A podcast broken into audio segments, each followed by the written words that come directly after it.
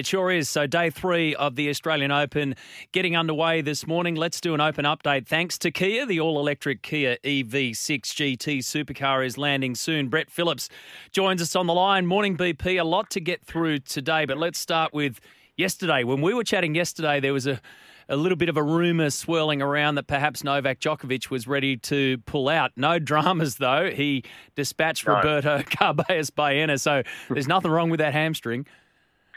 No, he looked all right, uh, Matt. Obviously, we were keeping a very close eye. And look, the second set uh, certainly ramped up a bit. Uh, Baena really dug in. I mean, these two have actually practiced quite a bit uh, when uh, Djokovic spends time in Spain, so he knew the Spaniards' game. And you sort of look at this guy, I think he could be certainly, you know, a top 100 player. And he, you know, started throwing a couple of drop shots, and he had sort of Djokovic on the run, but yeah, it was pretty clinical from uh, Novak last night. It looked sound enough, obviously you know, you didn't feel like he was going at absolute full tilt. I mean, these guys know how to pace themselves so well through seven matches of a slam, but yeah, did what he did. First box uh, ticked, and obviously it'll just be a, a continued watch uh, for Novak over the next mm. fortnight.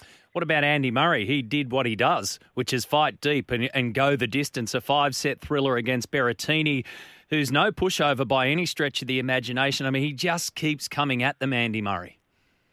That's it. Never underestimate the wily old fox. A 35 year old man. What a performance. It was the story of the day, really. I mean, you know, the standing ovation lasted some time on Rod Laver Arena. Uh, I think we even saw just a, sm- I think his lips moved. Ivan Lendl, uh, just sitting there.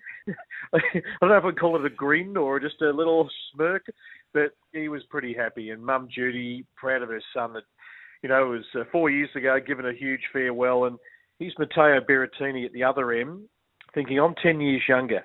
Surely I can get my act together and do what I do best the one two punch, the big serve, the big forehand. But Andy just kept defending, and then he's so tactically smart.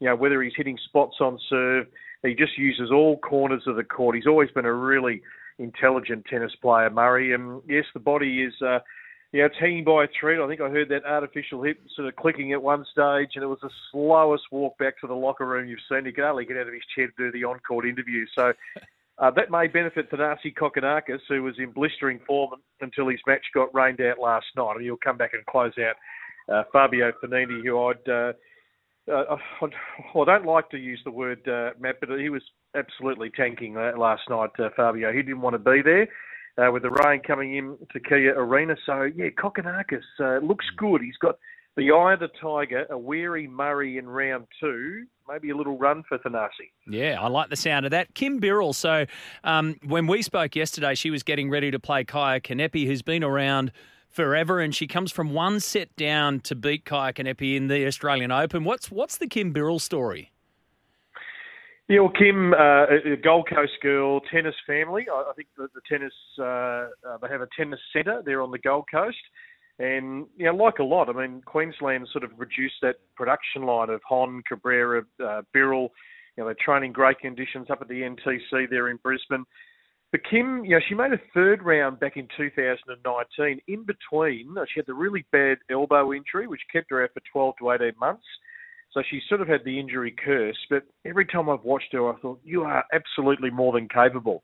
And anyone you talk to in women's tennis will just tell you if these girls could just get the self belief that they actually uh, believe they can play at a high level, not be just content with, hey, I want, I a round at the Australian Open. How good's that? And raising the bar a little bit more and, and actually believing they can uh, take down these sort of players. And Kim just got into a beautiful ball striking uh, mode yesterday, feeding off the pace because Kanepi, you know, she's just hitting brutal returns at you all the time. Kim redirected fed off that pace, went to work, and that crowd on Kia Arena got in her pocket and. Yeah, it was a brilliant performance, but we don't want her to be content with that, Matt. Mm, I, I see some rain falling on uh, the Nines uh, coverage this morning and their reporters down there. So we might have one of those days where it's on and off. But I tell you what, we're going to have a huge day in terms of the Australians. So we've got six Aussies in action, three that will complete their round one matches, Kokkinakis, Vukic and Purcell. But how's this for what about Rinky Hijikata tonight against Tsitsipas and John Millman today against Daniil Medvedev? I mean, they are two huge games at this early stage. Yeah, brilliant, absolutely brilliant, and and throw in Jason Kubler. uh, as well on John Cain Arena. So they're all going to be playing. They could be all playing at the same time tonight, which uh, will be interesting. We'll flip around everywhere on the radio, and we might, um, yeah, start with uh, Coops. I mean, being the highest ranked, and I think he's got the most winnable. I mean, he can he can beat Khachanov. I mean, Khachanov hasn't got a plan B.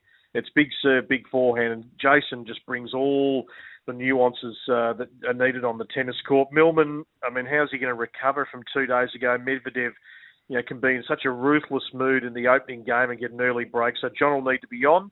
And for Rinky, great opportunity. Uh, certainly Tsitsipas the favourite. But if he brings that energy, they've rolled out the red carpet from court eight and said, "You, uh, young man, have earned a spot inside Rod Laver Arena." And I think he's got the game that can, you know, certainly trouble Tsitsipas. Took a set off Nadal at Flushing Meadows last year, and Olivia Gadecki will be out there, you know, weather permitting, later in the day.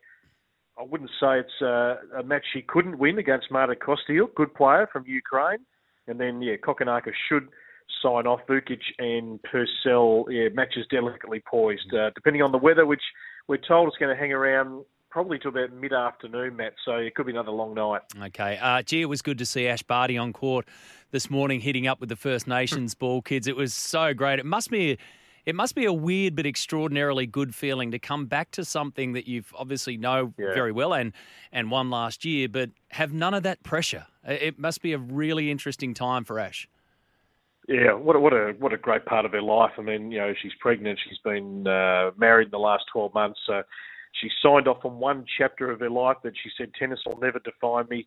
And I mean, she's still going to play a part. It was announced earlier this week that her, you know, her old coach Craig Tyzzer and another old coach in Jason Stoltenberg, who's sort of been pushed out of the uh, the TA inner sanctum, uh, are setting up this academy. You know, to really mentor and work with all the young girls trying to make their mark. And I mean, three, you know, incredible people to help mentor and steer you through your tennis development. So yeah, Ash is still going to have a connection to the game that she loves, but uh, you know she could make that choice just to avoid the lifestyle of being a tennis player. And if you can do that at 25, hats off to you. Good luck. Yeah, good luck to you. Enjoy day three, mate. We'll speak again tomorrow. Thank you, Matt. Brett Phillips, you can catch all of the coverage uh, later on this evening right here on the SEN network. And as BP said, they'll be dancing around tonight thanks to Kia, a pinnacle of engineering. The Kia EV6 GT is the most powerful Kia ever crafted. So they will be going all over the place because they'll be happening at the same time. And I don't think there's any doubt that weather will play a part on day three. So on centre court tonight, uh, Emma Raducanu against Coco Gauff, and then Tsitsipas against Rinky Hijikata. So that's the key matchup on centre court tonight on RLA.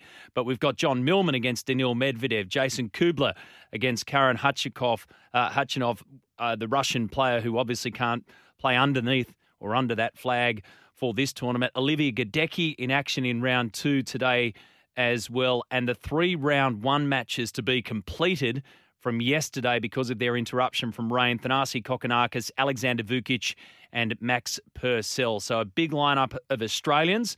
And Rafael Nadal will be on centre court later on this afternoon. So they'll get all through those. They'll have closed the roof this morning, no troubles. Uh, play getting underway in an hour and 20 minutes' time or just over that.